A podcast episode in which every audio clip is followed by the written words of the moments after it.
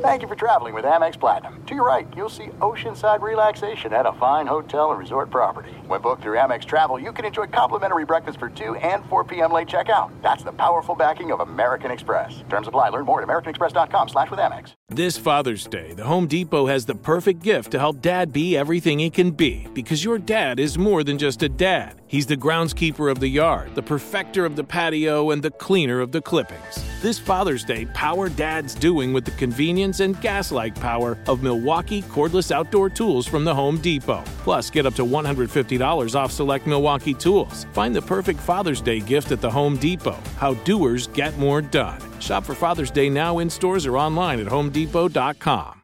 When you buy Kroger brand products, you feel like you're winning. That's because they offer proven quality at lower than low prices. In fact, we guarantee that you and your family will love how Kroger brand products taste, or you get your money back. So next time you're shopping for the family, look for delicious Kroger brand products, because they'll make you all feel like you're winning. Shop now, in-store, or online. Kroger, fresh for everyone. Spectrum Internet has enough speed to handle all your needs, so you can work, game, and stream with speeds up to a gig. Plus, Spectrum's advanced Wi-Fi provides enhanced security for all your connected devices. Get Spectrum Internet with fast and reliable speeds, starting at just $29.99 a month with a 2-year price guarantee. Visit spectrum.com/internet for you for full details. Offer subject to change, valid for qualified residential customers only. Restrictions apply. What's up, Open Floor Globe? This is Ben Golliver with the Washington Post. I am joined on the other line by Michael the Pina, who continues to crank out amazing story after amazing story for GQ, 538, and every other website practically on the internet. Now, Michael, the NBA gives and the NBA takes away, doesn't it? And it surely gave to you over the weekend with the Boston Celtics' triumphant Game 7 victory over the Toronto Raptors. They advance to the Eastern Conference Finals, where they face the Miami Heat. Game 1 of that series will begin on Tuesday, and I'm sure we're going to dive into that pretty deeply later in this podcast. But the NBA also takes away, Michael, unfortunately. And I think a number of our listeners are demanding justice here, demanding accountability for all of your opinions about the Los Angeles Lakers here over the last month or so. I'm just going to read a sampling of the emails that we got over the weekend following the Los Angeles Lakers eliminating the Houston Rockets from the second round of the playoffs in 5 games. Of course, anyone new to the show needs to realize that Michael has predicted the Rockets would win the title for the last 17 years in a row, Michael? Is that right? Something like that, yeah. And just feel free to, go as quickly as you want through these emails. We don't need to really, sit in them for too long. Michael, they got a little bit personal, so I'm going to start with a nice one. How's that sound? All right. Andre, he says, I'm from Brazil. You were part of some of the greatest moments I've had in this pandemic. I was jogging along Flamengo Beach here in Rio, watching the sunrise with the Christ the Redeemer statue and the sugar loaf on the horizon as I listened to you guys scramble for subjects to talk about with games suspended. Michael, aren't we so glad we could make his life better with our fruitless attempts at filling time? Congratulations. Anyway, Andre says, my question's about the Lakers. I know they're regarded as big contenders, but it feels like their flaws, which are pretty clear, tend to make analysts pick the Clippers instead of them.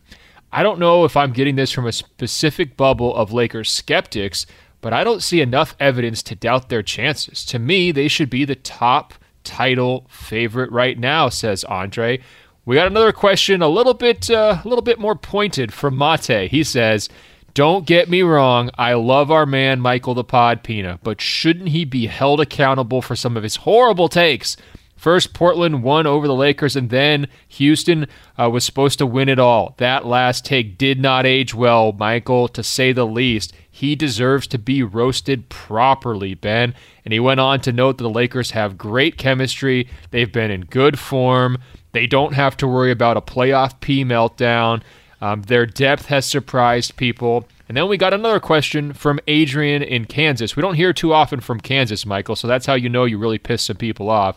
He says, this is only the second time I've sent an email to the podcast, but there was no way I was not going to be able to write this. Michael. You already know what this email is about, so please just go ahead and let out your typical sigh that you make that gets everyone to think you're actually content with yourself for making such awful predictions. First, it was picking the Lakers to be upset in the first round by the Blazers by an 8th seed, and then it was taking the Rockets in 6 in the second round before the start of the playoffs. I'm not going to rub this into your face excessively because I've already achieved enough satisfaction just by how thoroughly my Lakers, led by the greatest 35-year-old basketball player of all time, trounced the Blazers and the Rockets after going down 0-1 in both series. I do want to know, though, what do you have to say for yourself? What are your excuses? Are you going to blame Damian Lillard's injuries? Are you going to credit the resurgence of playoff Rondo? I implore you not to use your Boston Celtics winning as a means of vindicating yourself with these picks. So, Michael, I mean, like I said, there is a few people a little bit upset over there at openfloormail@gmail.com, openfloormail@gmail.com. What did you think? What do you make of the backlash to your takes, first of all, and what do you have to say for yourself? Well, I mean, if I was a Lakers fan, I would hate me too. I just want to, get that out of the way. So I don't really blame any of the criticism. It's understood. I mean, look, like the Blazers prediction, I'll just start there. Like in my heart, I knew I was trolling. I knew that the Lakers were better. They have LeBron James and Anthony Davis. Like the shooting, I did think was a concern. That needed to be pointed out, and I was a little hyperbolic in my commitment to an upset there. The Rockets, honestly, like I thought that the Rockets were going to win that series, and they look. I think it starts with just Westbrook, and I think we're going to probably spend a good portion of this talking about him, and he just was so atrocious for the entire series in a way that really highlights like the physical. We've known for a long time that once Russell Westbrook started to decline physically, that it would be a very disturbing picture. And that's either like, I don't know if it's the quad injury or the leg injury or what, but, or this is just age induced decline, but he just doesn't look good, and he's kind of delusional. The clip of him taunting Rondo with his team down by like 20 plus points, saying that Rondo they needed to send the double team, and LeBron just like cackling in his face. Like that stuff is it's tough. If I knew that Westbrook was going to play that bad, then obviously I wouldn't have picked the Rockets. But, I do want to also just give credit to, obviously, LeBron, who I didn't necessarily... I mean, doubting LeBron is what fools do, and I wouldn't say I've doubted him, but I did not expect him to look as athletic as he has in year 17, 35 years old. His defensive burst, his just like coast to coast strength and power. It looks like it's 2009, honestly. And AD is just, I wrote a piece for GQ that should be up by the time our episode posts. I wrote a piece for GQ about Anthony Davis and just the historical tear that he's been on statistically. And we kind of overlook him a little bit, at least I do, from the sense that I haven't seen him perform in the playoffs, so I'd like to see it. And he's performing in the playoffs to a degree that very, very, very few players have ever performed. So apologies to Laker fans. If I'm going to contrast them really quick with the Los Angeles Clippers, the Lakers did not have to play Luka Doncic in round one and did not have to play this vaunted Denver Nuggets team in round two. Yeah, it's pretty interesting how their storylines have flipped, right? The things that we were really concerned about them back in July, now that we're deep into the heart of September, they almost feel like quaint or like old news. I mean, we were worried about their path through the playoffs was like going through Lillard, who was red hot, and then this crazy Rockets small ball strategy. Was that a tougher matchup than maybe you know, I think we said that the Clippers were on like the easier side of the Western Conference bracket, at least I did, and that really hasn't been proven true at all. We were really worried about the Lakers supporting cast, you know, 3 through 12, and their shooting. And against Houston, they had plenty of shooting, and the supporting cast guys, whether it was Rondo, Markieff Morris, and Alex Caruso, all had big moments. Those guys all stepped up. You know, we were really nervous. Okay, no Avery Bradley as a backcourt stopper, and you've got to go through all these guards to get to the finals. Like, could that make them sort of vulnerable to an upset? That proved to be not an issue at all. Instead, Frank Vogel unlocks his small ball lineup finally. It does feel like he maybe was sitting on this for like 6 months, but he unlocks their Anthony Davis at center lineup, and all of a sudden guards are struggling to score and looking totally, totally bewildered, and they're trapping all over the place, and things are looking great for them.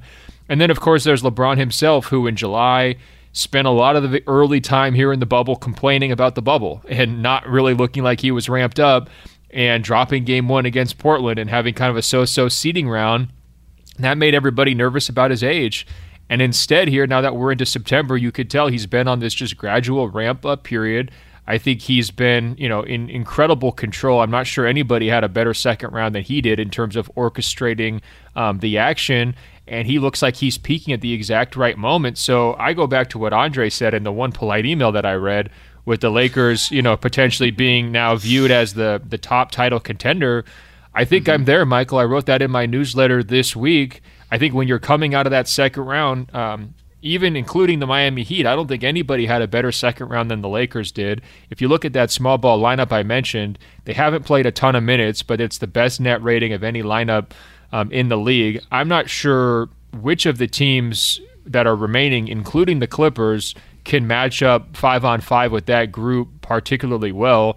I say that in part because Montrezl Harrell has really struggled for the Clippers, and I say that also because, you know, a guy like Patrick Beverley's been injured, and, you know, he fouls out with like 10 minutes to go from Game 6, and there's just all these weird questions looming over the Clippers and their best groups right now.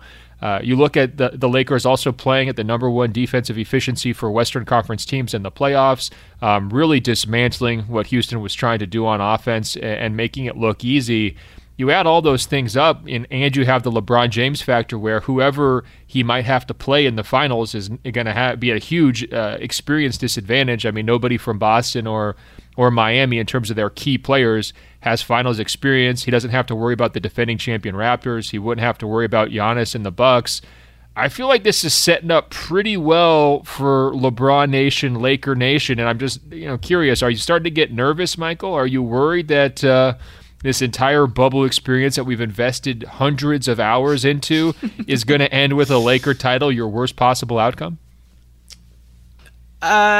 Look, I think that there are a lot of players on the Lakers who have looked a lot better than I expected. Rondo has looked sensational. Markieff Morris is hitting shots in a small ball lineup, and he's able to... he's given Frank Vogel enough confidence to go to that unit. And as you said, they've performed really well.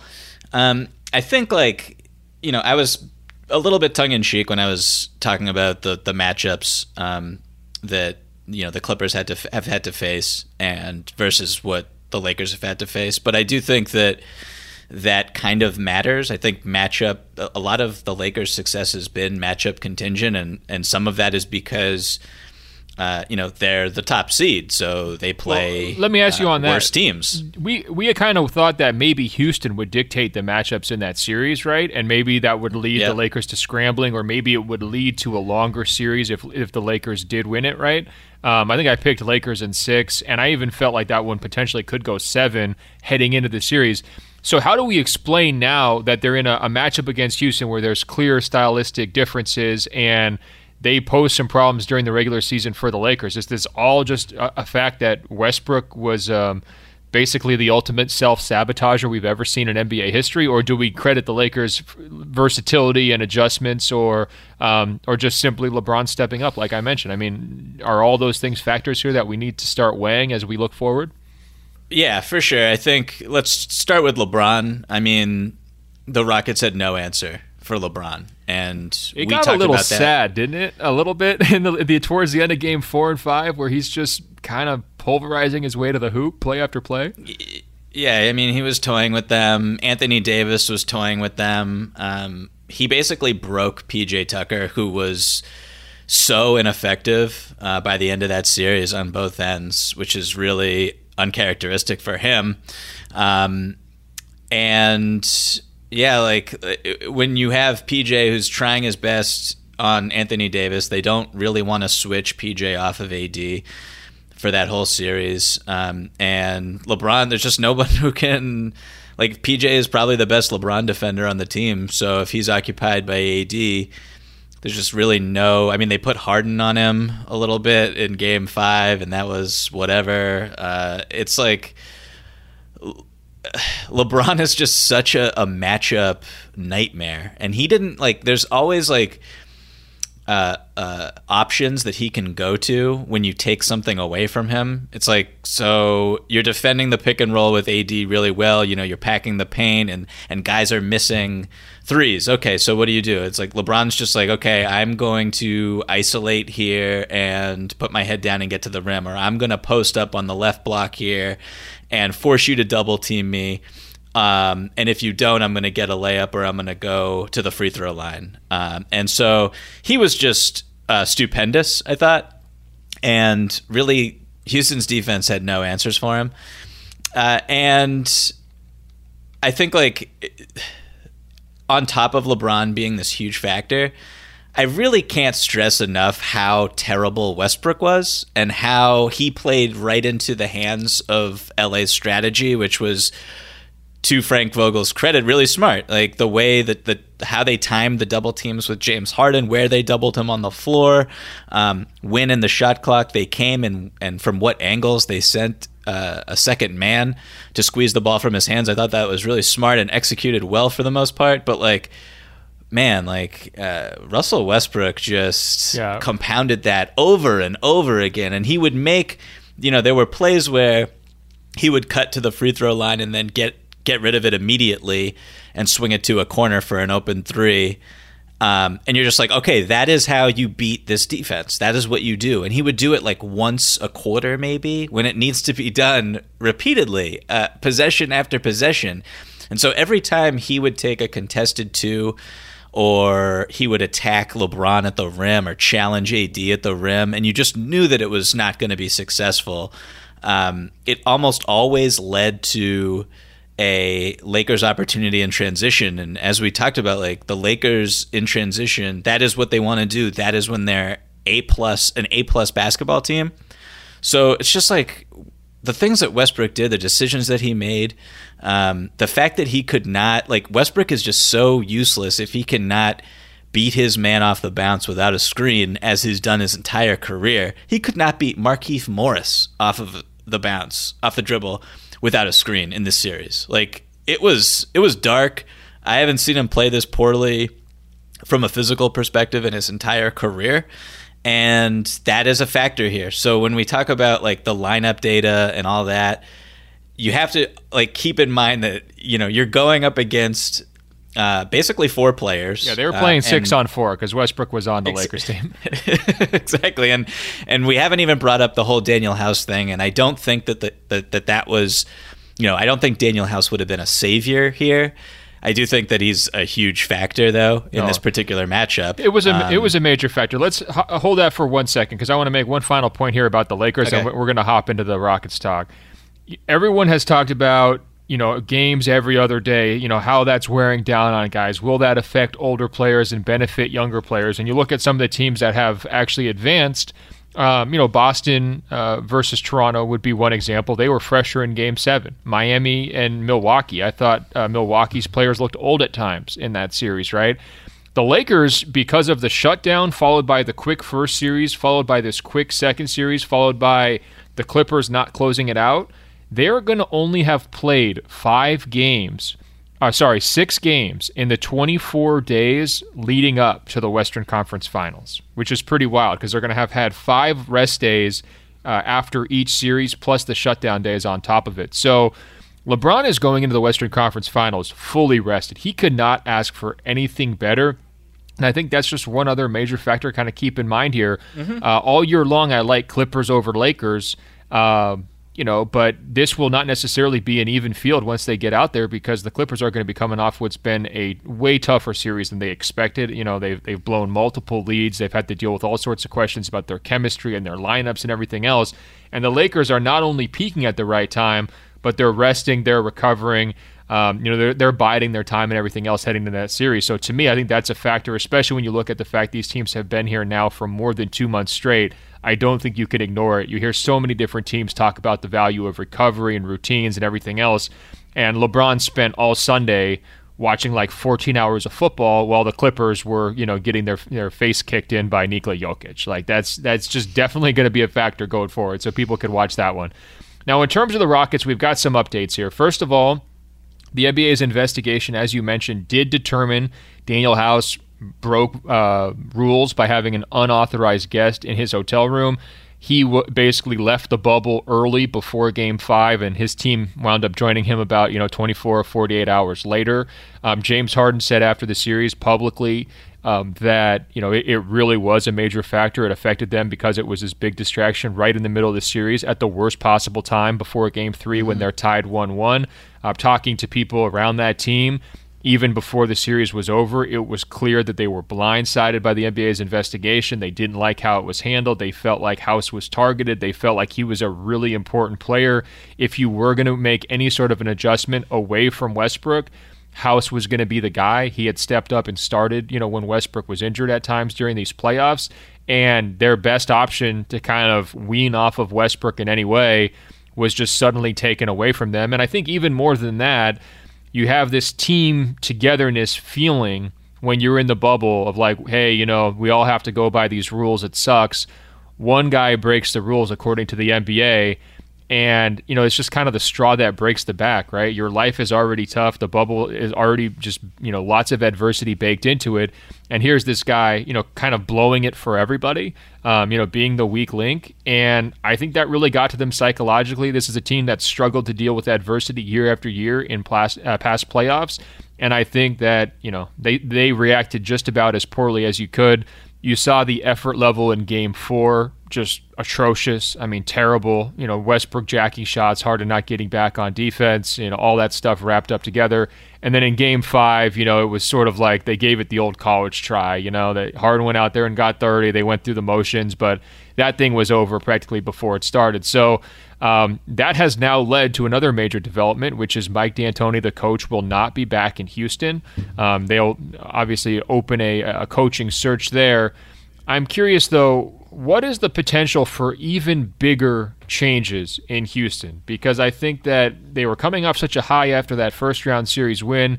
They can kind of claim a victory, at least short-term, on the Chris Paul trade because they're able to eliminate the Thunder from the playoffs, if you want to paint it that way. But now the coach is gone. I think there's going to be some questions about Daryl Morey's role given the whole Hong Kong fiasco. And we'll see how that shakes out. We know the owner is pressed for cash because he's told us, approximately 75 times during the shutdown. And we also know that Westbrook, after the performance you've described, Michael, is going to be practically untradeable. What do they do to retool here? Do you have any, theories? I saw John Hollinger of The Athletic float the idea that, very delicately, that Harden's only got a couple years left on his contract. He would have obviously a lot of value on the market. You've got to wonder if you can kind of retool a contender around him in time.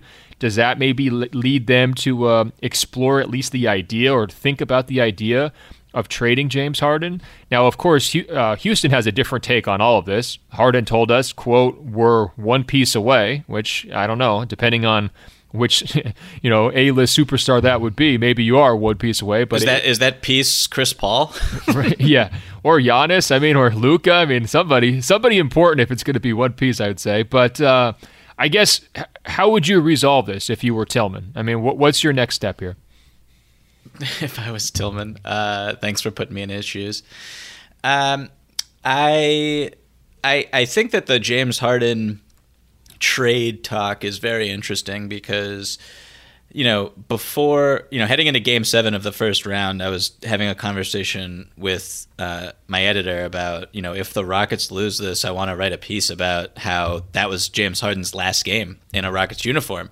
Wow. And I just think that it would make contextually speaking, you know, they won that game and they move on, and et cetera, and you know, you can lean on the Danuel House thing, and you have excuses that are built in where you're not as desperate or you're not in that same position. But like, if you're the Rockets and you have this team and you can't move Westbrook, and there's aging pieces, and you don't have any draft picks, and you're just built around Harden, like the whole the idea of just rolling it back with Harden just doesn't make a lot of sense to me. Well, and Michael, so I joked earlier, you picked the Rockets 17 years in a row to win the title. That window is officially closed now, right? I mean, I think that, to me, as soon as they traded for Westbrook, it was closed, and I hate being right about that because it played out in so painful fashion for them, but it went exactly how I expected, because I think I've been one of his biggest skeptics, and so I feel validated on that one. But I think every year that passes, they only get further away from that 2018 Conference Finals, which was obviously the peak of their run.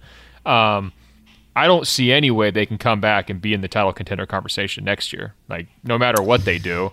And so I think from that standpoint, that's where the Harden trade starts to come into, right? Because it's like, what are you really playing for? I don't feel like they're playing for the same thing in 2021 that they were in 2019 even.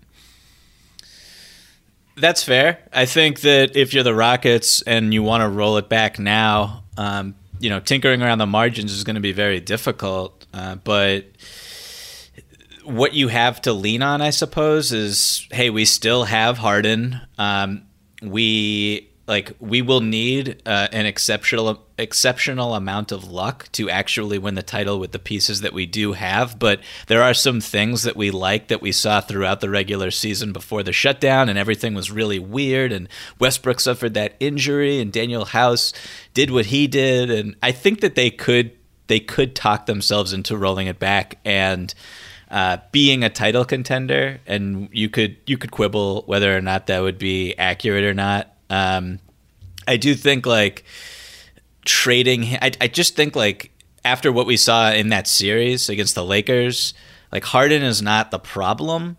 And, you know, he played well, man. Like, his numbers were really good. Yeah, I don't know I'm not sure he's the problem, but the way they've got it set up where so much is on his shoulders, it also doesn't necessarily feel like he's the answer. And I think that they've catered so thoroughly to him over the last 5 or 6 years, making him the franchise guy, giving him the supermax, building the whole offense around him, scheming the free throws and threes thing, you know, getting every single role player to make sure that he fits with Harden, all of it. I mean, he's one of the most empowered players in the league. It's either him or LeBron, I think, in terms of like what his role is with that franchise. And I wonder if some of that kind of came home to roost in this series, because he was slowed and limited by the Lakers' traps, and that pretty much just like shut them down right off the bat. They didn't have a lot of quality backup options or alternative scenarios. It seemed like the Lakers had figured them out. Yeah, but like, we know D'Antoni's gone, right? So I guess, like, if you're the Rockets and you want to be super optimistic, you bring in a coach and, you know, you bring in a coach who has a different offensive philosophy, and you completely switch up how you want to utilize James Harden in a way that we haven't seen, and in my opinion is feasible. You know, playing him off the ball a ton more than you do during the regular season and not wearing him out, and maybe load managing James Harden during the regular season, just like you did Russell Westbrook. Not that did any real good, and he eventually suffered an injury that cost him the season. But, you know, Russell Westbrook didn't play in any back-to-backs throughout the regular season. Maybe you do that with Harden going forward, and you just change your approach, because now he's going to be 31 years old and he's still super effective. But I feel like he's, you know, I don't feel, I mean, I know he's still an MVP candidate. He's still this guy who can average, you know, 34, 35 a night. So I don't know. I think it's a really tricky situation. And to be honest, I went through and I looked at all the possible teams that would be interested in trading for James Harden and have the pieces that could actually make a trade happen. And it's like, the list is not long, realistically. Well, let's get to that in 1 second. So I think that they've got a couple problems. First of all, Harden is not quite good enough, and he doesn't have nearly enough help, right? So You compare it to where they were a couple of years ago, expectations have definitely changed, and we have no idea what the owner is thinking because he greenlit the Russell Westbrook trade, right? So he's just out there, let's be risky, you know, let's just roll the dice and see what happens was basically his strategy on that trade, and it completely blew up in his face. You know, sometimes, have you heard that whole idea of like, oh, let's have a baby to save the marriage, right? Like there's some problems between the couple, but if we just have a child, everything will be fine, right? And then once you have the child, it turns out that doesn't save anything. It actually makes everything worse. Have you heard about this? Have I heard about this? I have. Is Russell Westbrook the baby in this scenario? 1,000% Russell Westbrook is the baby. And everything has gotten worse. And that's part of the problem is that there's not going to be any way to improve Harden's supporting cast when you're paying him $40+ million. And to defend him, he not only had the quad injury, which you said he was not 100% on, he was kind of playing through the injury. He also had COVID, and that cost him 3 weeks of training, he said, as he dealt with that. So that's no small factor. But look, he didn't even have to get guarded. He was, you know, just turning the ball over constantly. It was all the same problems that we've seen in previous playoff runs, just only worse, right? And it's only going to get worse the further he gets away from his athletic prime. And he has no ability to mentally adjust. Like, we just have not seen him be able to, like, evolve his game in a major way to find other ways to contribute. He just hasn't been able to do it. He only really knows one way to play. And that's a big-time problem. And I also think when you're trying to manage your relationship with Harden and keep him happy, he's going to get sick of this, watching Westbrook do Westbrook things, just like he got sick of listening to Chris Paul in the second year, right? And so that's why it starts to go like, what's the end game here? If you just have to wind up, you know, giving away Westbrook in a trade and attaching tons of picks to do it because Harden's upset 12 months from now, which seems like a pretty logical end game for that.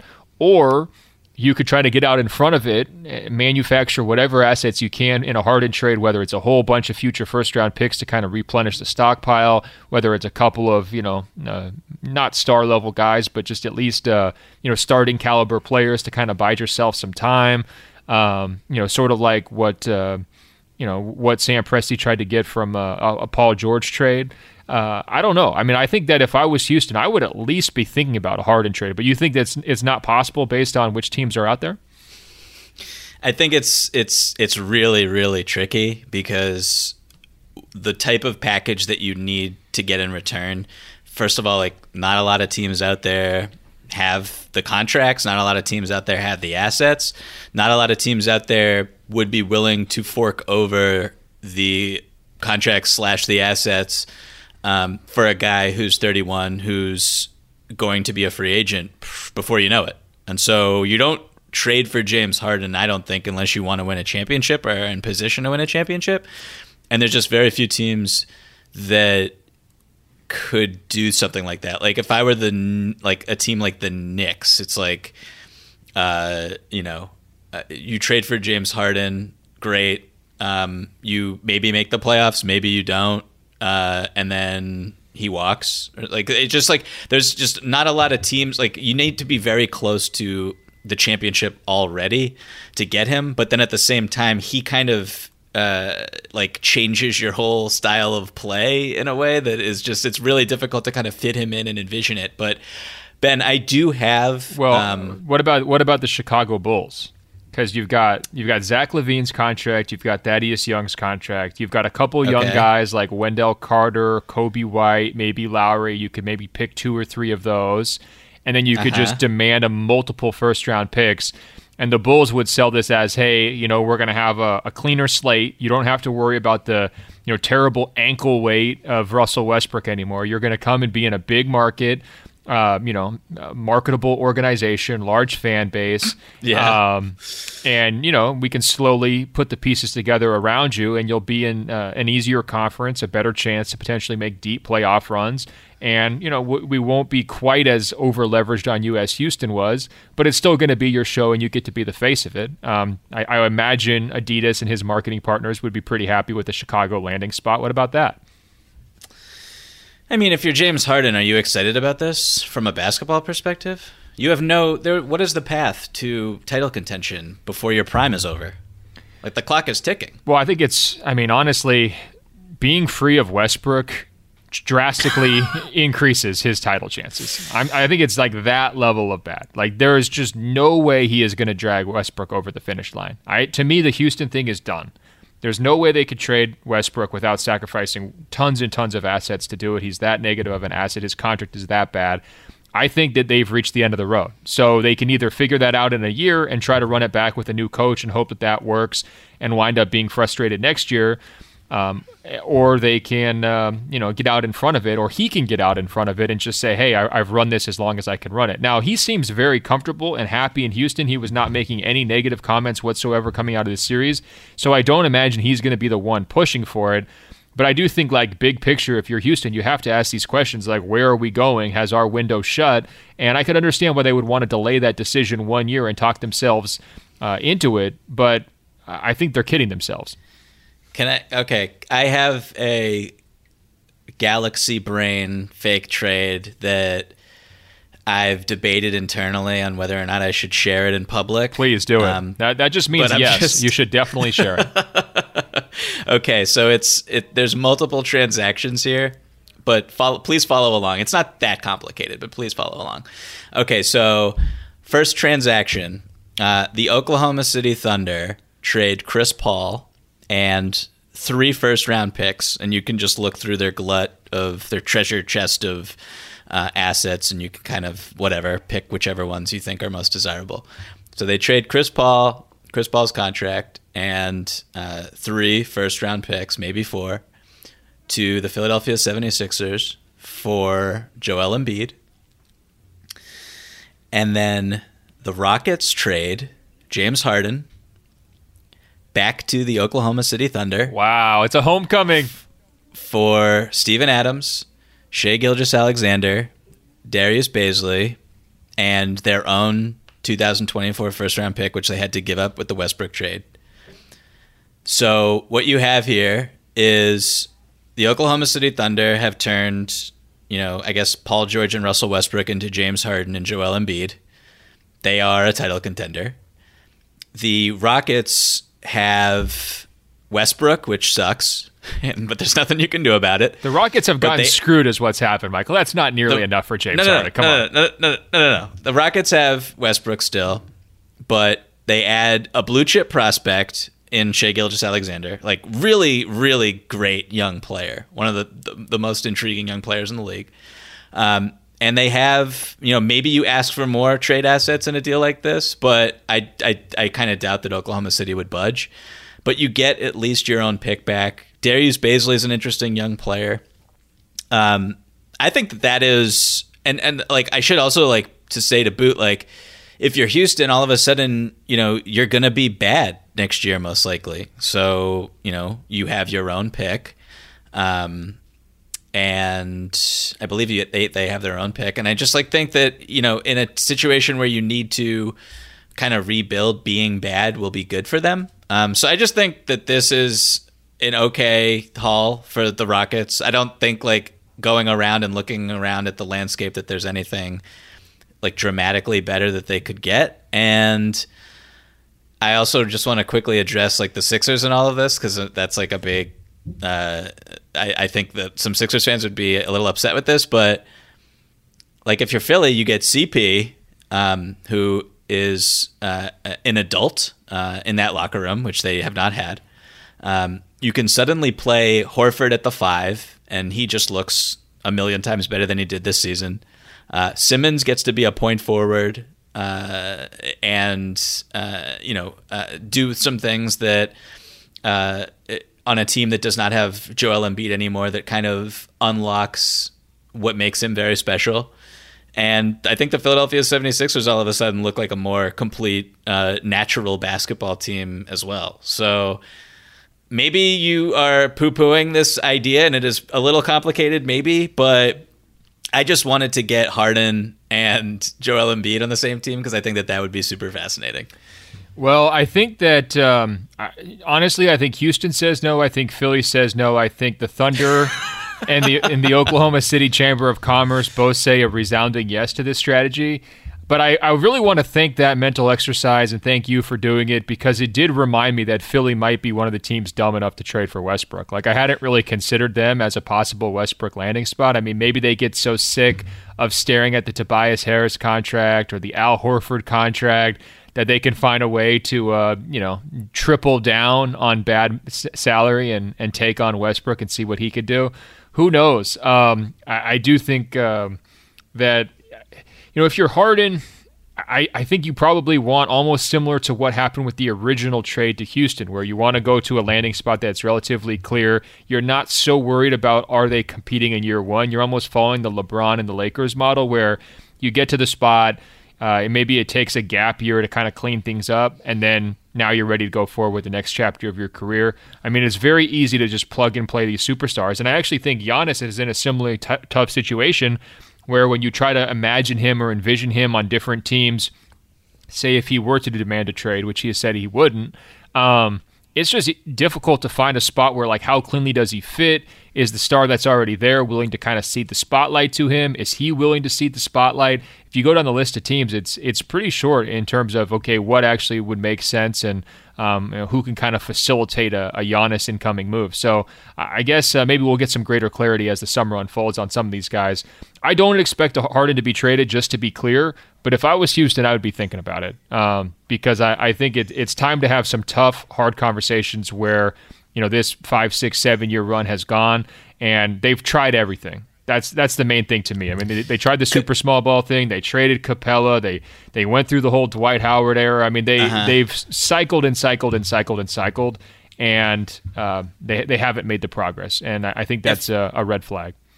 If I just simplified my deal to Harden for Embiid, what would you think? Well, I don't think Houston would want to go there because I think Embiid's value is significantly less relative to his perception right now, and I'm not sure that they would want to go from, the all-in on small ball to the hey, we're going to take the biggest, slowest center in the league and let's build around him, and that would be pretty a radical change. I can imagine Westbrook running into Embiid on his way to the rim, just physically bouncing off of him like a brick wall a couple times per game. That would be super fun to watch. Man, Westbrook just ruins all of the hypotheticals because he's the baby. Right. I told you, he is the baby. There's irreconcilable differences in Houston right now. You cannot fix this thing. It's rough. There's no distance too far for the perfect trip. Hi, checking in for... Or the perfect table. Hey, where are you? Coming! And when you get access to Resi Priority Notify with your Amex Platinum card... Hey, this looks amazing. I'm so glad you made it. And travel benefits at fine hotels and resorts booked through Amex Travel... It's worth the trip. That's the powerful backing of American Express. Terms apply. Learn more at americanexpress.com/withAmex. This Father's Day, shop at the Home Depot to find the perfect gift to help Dad be everything he can be. Because your dad is more than just a dad. He's groundskeeper of the yard, the perfecter of the patio, and the cleaner of the clippings. He's the weed-fighting, hedge-trimming, leaf-blowing lord of the lawn. He sees the job, and he gets it done. Because your dad is a doer. So show him you appreciate everything he does with the tools he needs to power up his landscaping game. This Father's Day, give him the convenience and gas-like power of innovative and durable Milwaukee cordless outdoor tools from the Home Depot. Plus, get up to $150 off select Milwaukee tools. For everything Dad does, everything he is, and everything he can be, find the perfect Father's Day gift at the Home Depot. How doers get more done.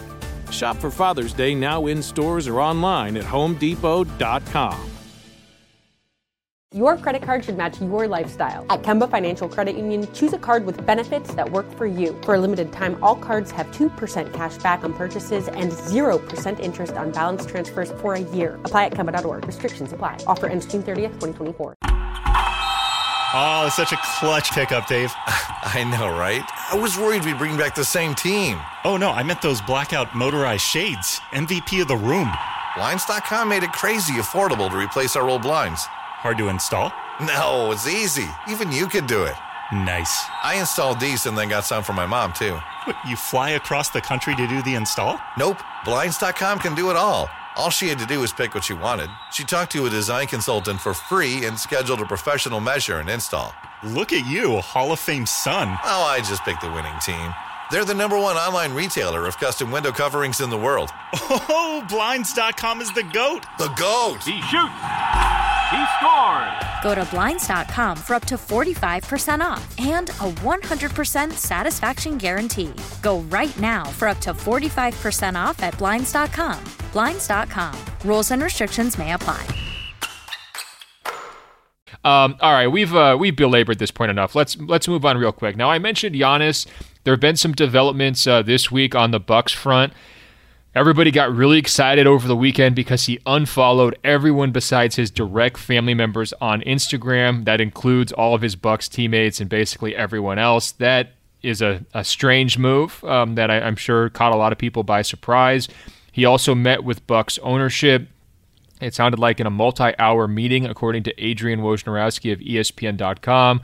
It sounds like they talked about ownership's commitment to trying to win. I believe they committed to paying the luxury tax and explored possible options to improve the roster and everything else.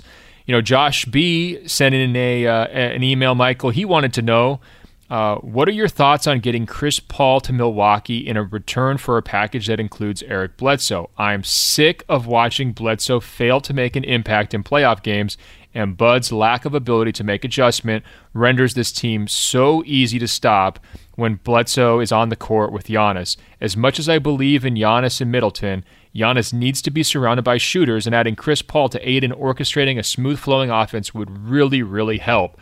The Bucks could utilize him as a bucket getter in clutch time to alleviate pressure on Middleton because Giannis does not seem ready with his new moves in crunch time. Chris Paul is savvy and could help cultivate a nice team chemistry with Giannis and Middleton as they grow with the game.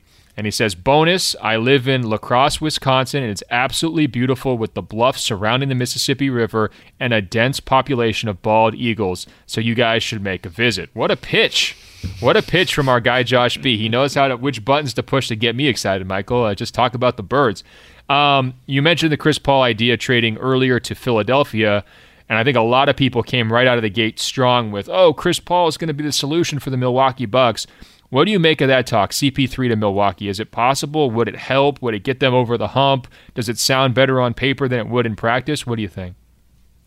I mean, I love it theoretically. I don't know if Oklahoma City is super... I mean, we know that they kind of want to head in the opposite direction, I would presume, based on what happened with Billy Donovan. But I don't know if this is the best package they could get. Like, Eric Bledsoe, I guess, like...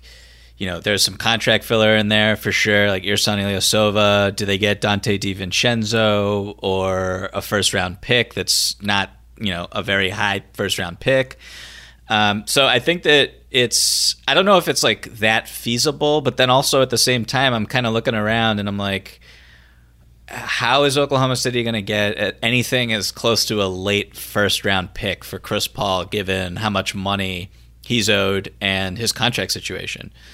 His age, I should say. I think if you're in Milwaukee, you can't be caught up on the Chris Paul contract because the amount of money you're going to pay him potentially is going to be nothing compared to what happens, the amount of money you're going to lose if Giannis leaves, right? So you're under the gun. You have to make Giannis happy. So if you know this conversation's taking place, you need to be thinking about it only on a basketball terms. You cannot be worried about, the finances or what's Chris's contract going to look like in 2 years or any of that stuff. That's how you shoot yourself in the foot. That's how you lose Giannis. Now, in terms of what Chris's trade value is, I still think it's a little bit higher than what other people think. I mean, he was awesome this season. To me, he's still got at least one more really good year in him. It seems like all these teams now are planning in basically like 1 or 2 year cycles. You know, everybody's living for today, living in the moment, Michael. You know, they're not doing that long-term process planning like we heard 5 years ago. It seems like there should be some teams interested in grabbing him. The other factor to consider is the financial situation around the Oklahoma City ownership group. there have been some reports, or at least whispers, that they're interested in cutting money and maybe retooling. Obviously, they parted ways with Billy Donovan, did not give him a new contract. It sounded like the vision for rebuilding was front and center there. If that makes Chris Paul available, I think if you're Milwaukee, I don't think that's going to solve everything. I agree with pretty much everything Josh said in terms of the potential positive impacts. Of course, you've got to remember Chris Paul is, not a guy who's carried teams through deep playoff runs. His fit with Giannis would be, I think, tricky. At some point, Giannis is going to probably have to sacrifice a decent amount of touches to make it work with Chris Paul. And that could be, maybe it works on a short-term solution, and maybe you can make it work for a year or two, similar to Chris Paul and James Harden in Houston. But obviously that's not going to be a 5 or 6 or a 7 year plan. But I guess at this point, the Bucks don't really have the the luxury of long-term thinking. They're under the gun, and so maybe I'm talking myself into it. I don't know. I don't have a better solution for fixing this roster. And I also think the idea that they didn't seriously consider moving on from Coach Bud is a red flag here too. If I'm Giannis and I'm going to say, no, seriously, if I'm Giannis, I want action from the organization after that series, right? It wasn't good enough. They did not get it done. They really needed to have Brogdon. Ownership needs to admit fault on the Brogdon trade and step up and say, yeah, we cheaped out last summer. We're going to step up and do a little bit more going forward. If you don't fire the coach or you don't make any move there after he gets completely worked in the playoffs, if you're Giannis, yeah, I'm just deleting Instagram. I'm not even just unfollowing everyone. I don't want to be on social media taking all the heat when my team loses because my ownership group doesn't have my back, right? So they have to make some sort of a pledge here, some sort of a show of good faith, and I think that's where a Chris Paul trade could come in. I think from a basketball perspective, Chris Paul is just beyond perfect here. Like, the number one criticism that we have of Milwaukee is their late-game offense, because Giannis does not have any real ability to threaten the defense from the mid-range and create his own shot and get where he wants to go. Chris Paul is maybe still the best player in the league at this, or he's one of. His performance in crunch time all season long was stupendous. His field goal percentage from the mid-range is, I think was best in the league this season at a pretty high volume. Still gets to that right elbow, still pulls up, regardless of what the defender wants to do. Still drills it at a really high clip. So just from like a fit perspective, I think if they were to get Chris Paul, then, they would be my title favorite instantly. Wow. For sure. What do you think about that? Like, if you have Chris Paul, and your number one concern with a team that was on a 70-win pace is, their late-game offense and how it can bog down and how putting the ball in Giannis's hands is trouble. All of a sudden, if you have CP and you're running these pick and rolls with CP and Giannis and Chris Middleton dotting the three-point line and two other spacers, like, how do you defend that? You would see a part of Giannis in terms of just his effectiveness as a role man, which has already been written about ad nauseum, but like having maybe the best pick and roll playmaker in NBA history, or one of, kind of setting him up, like that is devastating. Like that is an offense that I don't know how you guard that. Bigger upgrade: Eric Bledsoe to Chris Paul, or Harrison Barnes to Kevin Durant? Contextually speaking, it's really no question for me. It's Eric Bledsoe to Chris Paul. And that's not good, Michael, because I think I compared Harrison Barnes to Kevin Durant as going from a tricycle to a Ferrari. If you're making a bigger leap than that, just because Eric Bledsoe's been that rough during the playoffs, I actually think regardless of whether you trade Eric Bledsoe in a Chris Paul deal, I do think that's a really important button that Milwaukee needs to push. I think that they're caught up in some baggage from these last couple of years for sure. They do need to, not like a new book, but they need a new page here, a new chapter heading into next season. And I think it would just be better for everyone if he wasn't there. I know he's got a lot of valuable defensive contributions, but he was so wild and so erratic in the playoffs. It's been 3 years in a row where they've gotten basically nothing out of him. No, I'm saying it's addition by subtraction, right? Like, if you can't toss him into a Chris Paul trade, I just think it's like, hey, we're cleaning out and we're going to try something else here, and we're just going to do something a little bit different. Again, in part because you have to answer to Giannis, and in part because you need to just shake things up. It did not end well for Milwaukee. Their vibe was totally off down in Disney World. The only person who seemed somewhat happy was Brook Lopez, and I believe that's because he stayed at Disney World after they were eliminated so he could go ride the rides. I don't know if you saw those pictures floating around, Michael. Just an incredible flex from him. So I just think it's time for something different. And the Chris Paul thing would be the dream scenario, but your backup is, hey, let's just not deal with Bledsoe anymore. It's time to talk ourselves out of that one. You're probably not getting much back. It could get tricky because his contract is not great. It's time to push that button. All right, Michael, we've buried what I think you believe is the lead for long enough. You texted me over the weekend and said you wanted to do an entire episode about an Eastern Conference Finals preview. I think that was a proactive move by you to get away from all the Lakers and Rockets talk, so I credit you. You did not fool me, but you almost got me. Needless to say, tomorrow, Tuesday, the Miami Heat and the Boston Celtics will be in the Eastern Conference Finals. You've got two franchises that have consistently been powers here over the last 10 years. Now, Miami's fallen off a little bit after LeBron's departure, but they had some very memorable back and forth. Everyone remembers the trash talk between Pat Riley and Danny Ainge, and LeBron's huge game up in Boston, the Game 6 performance. The Celtics had their share of victories as well, kind of during Rondo's heyday. I'm not saying this is like a renewed rivalry, but maybe a revisited rivalry might be the way to put it. I'm curious, just off the top, when you're preparing for this series, who do you view as the number one X factor either way? To me, it's Kemba Walker. When he plays well, Boston is almost unbeatable. And when he struggles, they are beatable.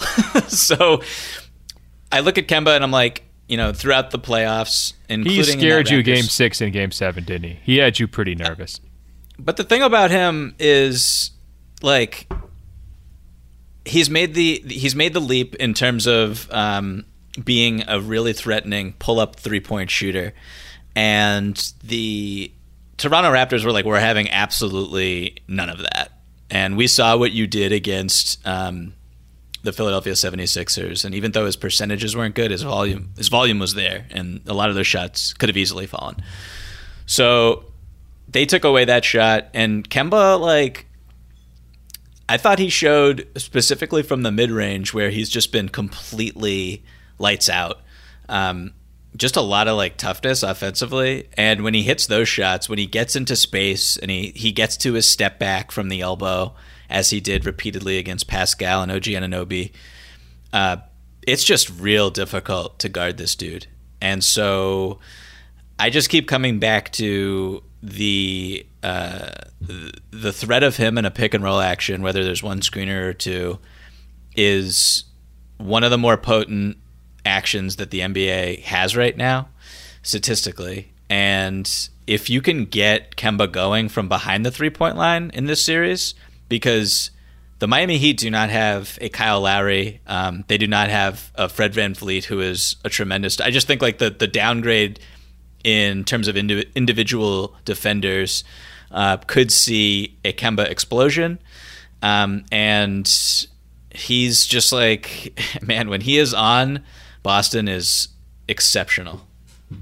It's a great pick. I think I'm actually with you on that one, but let's dig a little bit more into what happens when he's off, Michael. I mean, talk to me about Game 6 and Game 7. That was pretty dicey moments for the Boston Celtics. They were able to survive and pull it out in Game 7. I think the biggest plays, and I'm sure you want to call them winning plays with the hashtag, would be a Marcus Smart block and a Jason Tatum offensive rebound. So this was not hero ball like Kemba back at UConn or Jason Tatum channeling Kobe. I mean, they really ground that Game 7 victory out, and I think they had to because, Kemba's offense was not reliable. You're right to point out that Toronto's got some good defensive matchups for him. If you're Miami, would you be looking at that as a possible thing to exploit? Like, what's your defensive approach on Kemba? If you feel like you can kind of take him out a little bit and bring Boston's offense down to earth, like, how would you do that? I think that Toronto is uniquely built to you know, they employed a box and one on Kemba, which really tells you where Nick Nurse's head was at on a team that has Jaylen Brown and Jason Tatum. Like, he wanted to take Kemba out of the equation, and they did a really good job of doing that. And I don't think in terms of personnel, there's like a, maybe Miami, you know, Miami's not like a bad defensive team by any stretch, but the way Toronto, I mean, Toronto just has, like, guys that are... Like, the fact that none of their players were on the all-defensive team is criminal. They have Pascal, they have OG, they have Van Fleet, they have Lowry, et cetera, et cetera, et cetera. So I think that they were... It was a unique matchup, and as much as Kemba struggled, he still, like, got to his spots. He still set up Theis repeatedly. He was still, like, the engine of the offense who would initiate just about every possession with Tatum, so especially in crunch time. So, like, I don't know. I just think that that series was such a heavyweight battle, and stylistically and strategically, Toronto really did an excellent job of taking Kemba out. But I'm looking at Miami's roster, and I'm looking at, you know, how they like to defend, and I just don't see that same level of ability, because you have, like, when I look at Toronto and I look at the pieces that they have, they can afford to box and one on Kemba because they have other pieces who can really make Tatum work, really make Jaylen work, etc.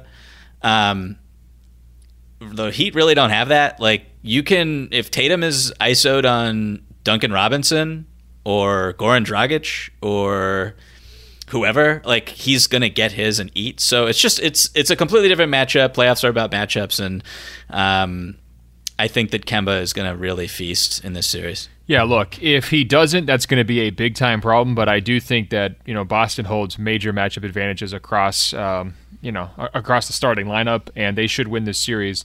If you had to pick either Jason Tatum or Jimmy Butler to win a series right now, if you were basically drafting, you know, between those two guys to, you know, heading into this series, who do you pick and why?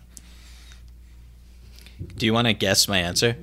Well, I'm pretty sure it's going to be Jason Tatum, but I want to hear you explain it, because I think there's a pretty strong case for Jimmy Butler, isn't there? No, for sure. I love Jimmy, one of my favorite players. Jason Tatum is my answer. You're correct. When I look at it, like, this isn't super obvious, but Jimmy, like, what does Jimmy do better than Jason Tatum is how I guess I would pose it to you. Well, he gets to the basket a lot better. I mean, he's definitely more physical on the ball, free throw line. I trust the ball in his hands in late game moments slightly more, in terms of creating a shot and getting to his spot. And those things are really, really important. I mean, I think there's a chance that Miami winds up losing this series, but we look back and say Butler was the best player.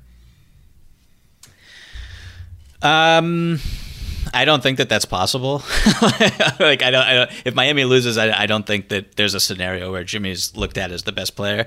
When I look at Tatum, like, I kind of disagree with you a little bit about his ability to get the shots that he wants in late game situations. Man, and this guy's settling for an awful lot of contested twos over hands that are barely making the rim, man. I mean, there, you got to admit, I mean, he's got some fat to cut out of his diet.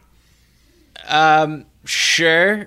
I think that these are shots that great players take and make in the postseason, particularly against defenses that are as great as Toronto's was. But yeah, I just like to see him make a few. That's all. Okay, he shot 39% on these shots, but but I'm just saying, I saw a Celtics executive watching some of Tatum's shots, and he was going through agony at some of the decisions. All right, so, like, even the diehard, the greenest of the green, I think can admit that Tatum doesn't. He maybe trusts himself just a little too much, and, you know, he's got a little bit too much faith in some of those low percentage shots. No, for sure. But I think that when you look at, like, when is the last time Jimmy Butler hit a step back three?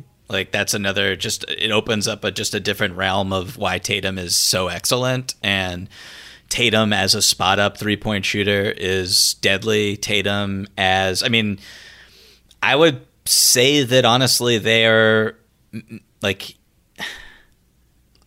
I don't know if I want to say that they're equal playmakers or if that they have equal vision, but I think Tatum has just made leaps and bounds in that regard. And it's like, you were saying, like, you trust Jimmy more in late game spots. Like, I really trust Jimmy Butler in late game spots. I think his ability to draw fouls, his ability to make the right read and be super unselfish, where he doesn't necessarily take those shots that you were criticizing Tatum for taking. And instead, you know, he'll run a quick dribble handoff with Goran Dragic or something, or dribble into a situation where he can set up a teammate real quick. So I think, like, from that perspective, Jimmy is, I don't know if I'd give him the edge there, but I think he's super competent. And like, again, I know I'm sounding like I'm rambling a little bit because I probably am, but I think I think that this is a splitting hairs type of question, and you can't really go wrong. I'm just personally siding with Tatum, particularly after everything I saw from him in that Game 7. The defensive discipline and buy-in, play into the team concept for Tatum is a clear advantage to me. I think that also I'm a little bit worried about Jimmy's energy and his body. I think there was times in that second round series, even though it was a short series, where he started to fade a little bit too much for my liking. I don't know if it was fatigue. I think he turned 31 today, actually, so happy birthday to him.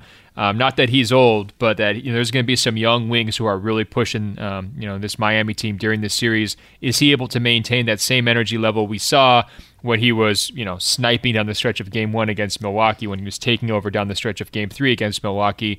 I want to see that. I just feel like one of Tatum's biggest strengths is that, hey, maybe he's not absolutely excellent every single moment on the court, but he's never like wasting time out there, right? He's always doing very helpful stuff, and he just makes very few mistakes. Just like he's that kind of symbolic of the entire Celtics, frankly. Like, they just don't mess up very much. They don't shoot themselves in the foot, and there's just like an overall baseline of efficiency there where he's going to keep your floor pretty high. So, you know, I'm going back and forth on this one. I think I would probably lean Tatum slightly. But I think that that's sort of the matchup. Whoever comes out of this one getting crowned, I do feel like is going to be pretty decisive. Like, if Jimmy's not the best player in the series, it's going to be hard for them to win.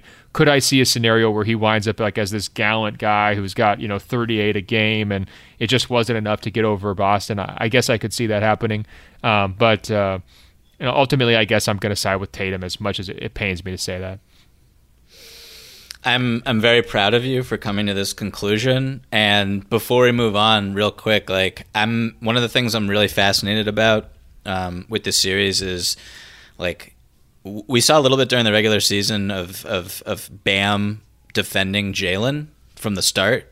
And I just wonder who Jimmy's going to cover and spend the majority of his minutes on, because, you know, if he's just like, I am guarding Jason Tatum this entire series, we are not switching, I am fighting through screens, and I'm going to just bully this dude, then I think it'll be just, that's kind of what I'm rooting for personally, because just like we don't see that very often where two superstars kind of go at each other like that. But I do wonder just who's going to guard Tatum, who's going to guard Jalen, and that's just a fascinating wrinkle to keep an eye on. Yeah, and I just worry if they do that, I feel like Tatum's going to be able to outlast him a little bit, right? Like, I think I could see it just like Jimmy's able to lock him up for a couple of games early, but like does he can he sustain that energy over the course of a full series if the series goes deep?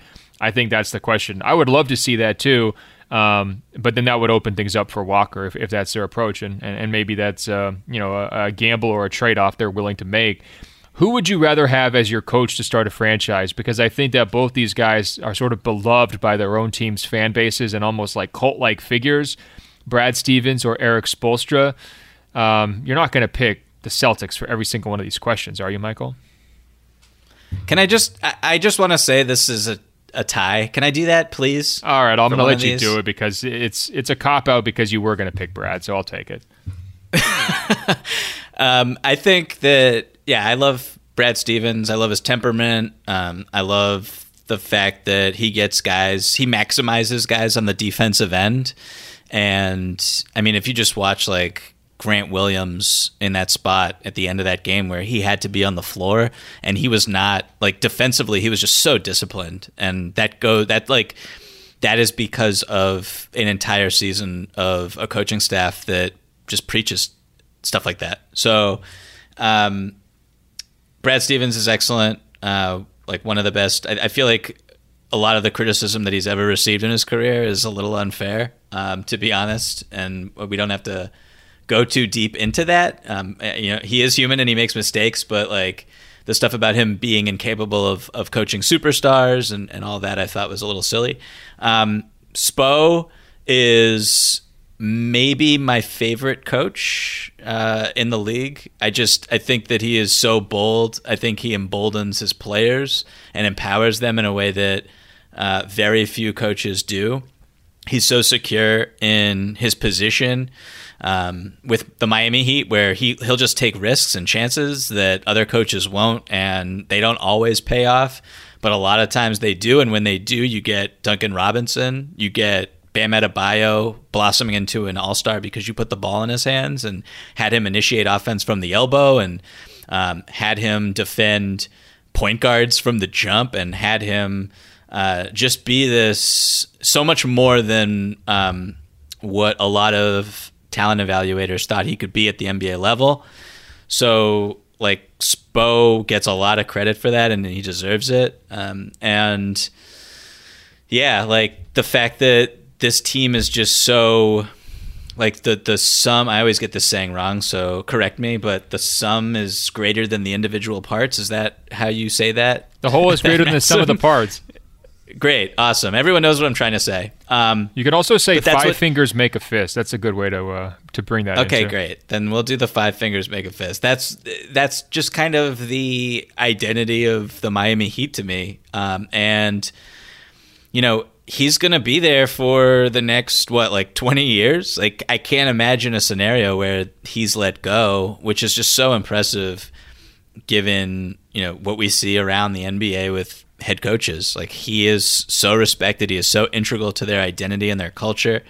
And yeah, I mean, to be honest, I'm probably leaning Spoelstra here, and it pains me a lot because I love Brad, but Spo is special. And I think the really funny thing is, like, you know, those questions that were popping up, I forget who was asking them. Actually, I don't forget, but I don't want to name them. About, like, would you trade a top 15 player and all-star for Brad Stevens, and that sort of thing, which was always a little silly. But, like, I think that with Spo, I honestly think his value is like, he's consistently done it to the point and had success in the playoffs to the point where that is a legitimate question to me. He is just so valuable. Such a valuable NBA figure. Well, here's my Spo take. I'm also going to take Spo. I think that USA Basketball should have made him the successor to Coach K. I think that he would have gotten more and better contributions from last year's FIBA World Cup team than Greg Popovich did.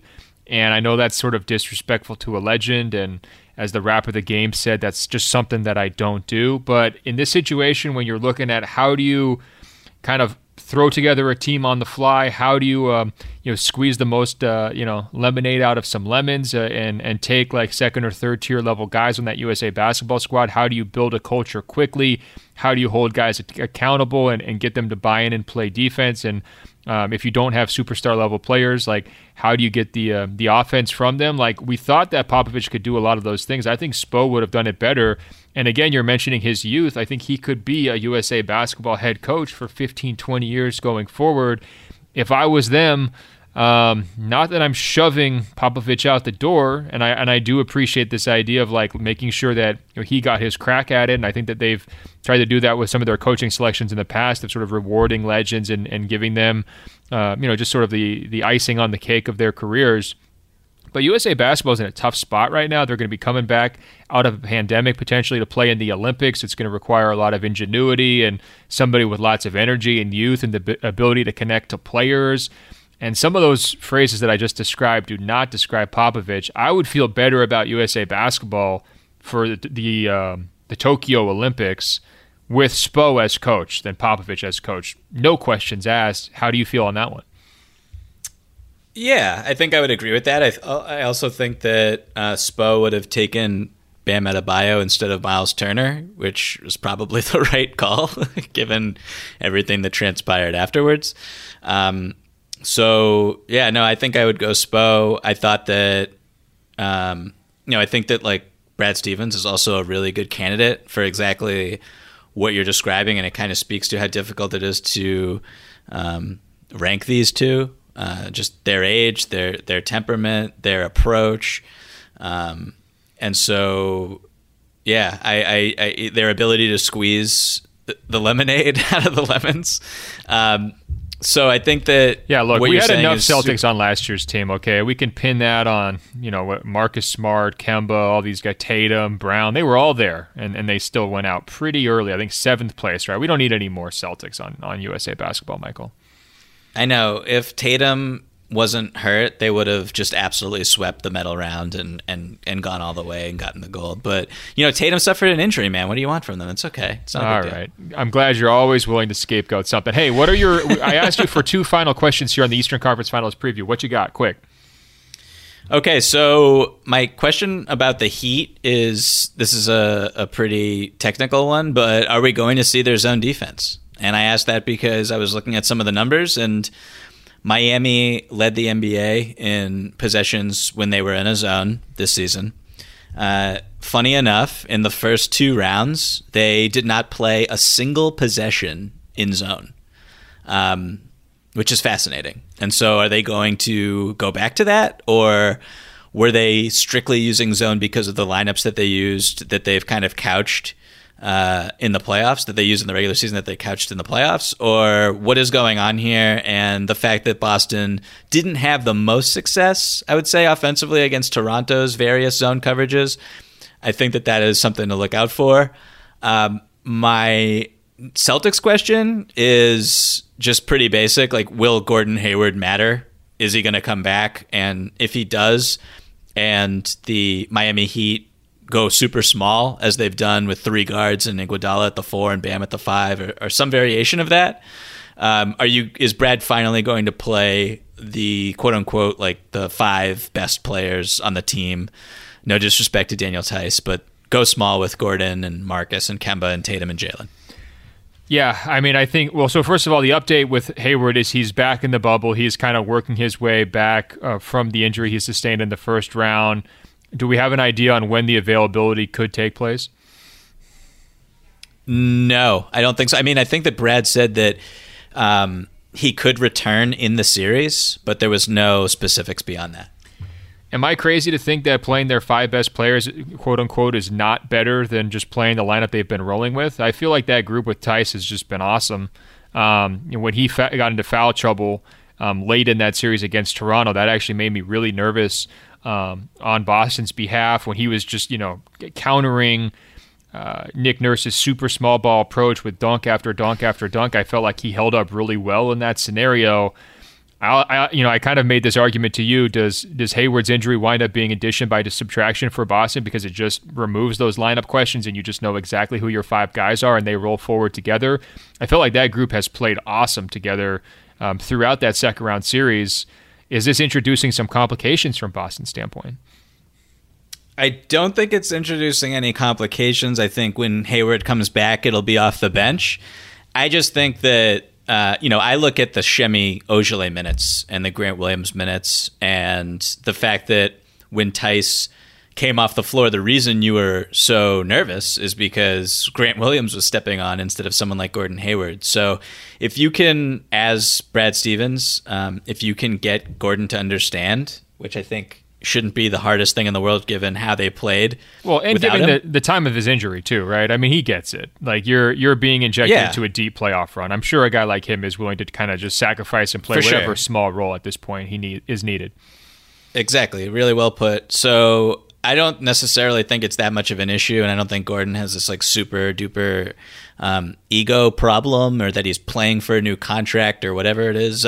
So like, I just think adding him is big with his talent and everything that he brings to the table, over someone like the Shemi Ojale minutes, and just how it lets you spell some of the other guys too and have them play fewer minutes than they did in that series. Here's my take, Michael. He's not going to matter. It's harsh and cold, but I don't think it's going to be that big of a deal. I think Boston's going to sweep? Wow. No, I just think Boston's going to not rely on him that much. I could see him, maybe finding a role. I also just don't know exactly where he is health-wise. They haven't been making a ton of noise about his availability yet, so it could be one of those situations where even you get into a series and you know what you like, so you're sprinkling him in, carefully, and we'll see how that goes.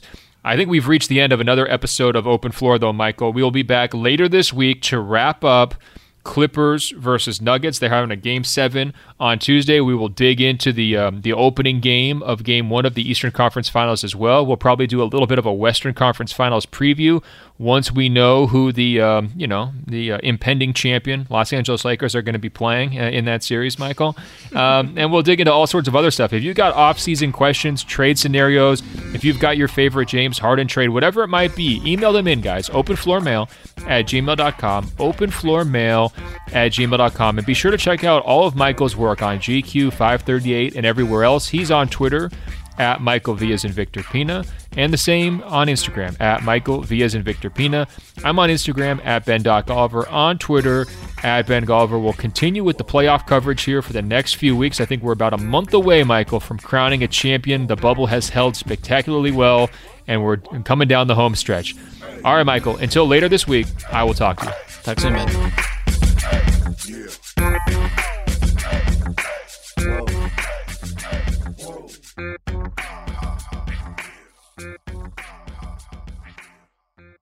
Your credit card should match your lifestyle. At Kemba Financial Credit Union, choose a card with benefits that work for you. For a limited time, all cards have 2% cash back on purchases and 0% interest on balance transfers for a year. Apply at Kemba.org. Restrictions apply. Offer ends June 30th, 2024. Have you ever wondered what it would be like to have supervision, enhanced hearing, extraordinary reflexes, to be, dare we say, superhuman? Well, Roku's new Pro Series TV can't do any of that for you. But with a 4K screen, side-firing speakers, and a blazing fast refresh rate, it'll sure feel like it. Elevate your entertainment using all your favorite apps like iHeart, and play all your music, radio, and podcasts with the new Roku Pro Series. Your senses aren't better. Your TV is. The journey to a smoke-free future can be a long and winding road. But if you're ready for a change, consider taking Zyn for a spin. Zyn nicotine pouches offer a fresh way to discover your nicotine satisfaction. Anywhere, anytime. No smoke, no spit, and no lingering odor. Get in gear with the Zyn 10 Challenge and enjoy 10 smoke-free, spit-free days for just $5.95. Order online and start your new journey today. Warning, this product contains nicotine. Nicotine is an addictive chemical. There are some things that are too good to keep a secret. Like how your Amex Platinum card helps you have the perfect trip. I'd like to check into the Centurion Lounge. Or how it seems like you always get those hard-to-snag tables. Ooh, yum. And how you get the most out of select can't-miss events. With access to the Centurion Lounge, Resi Priority Notified, and Amex card member benefits at select events, you'll have to share. That's the powerful backing of American Express. Terms apply. Learn more at americanexpress.com/withAmex.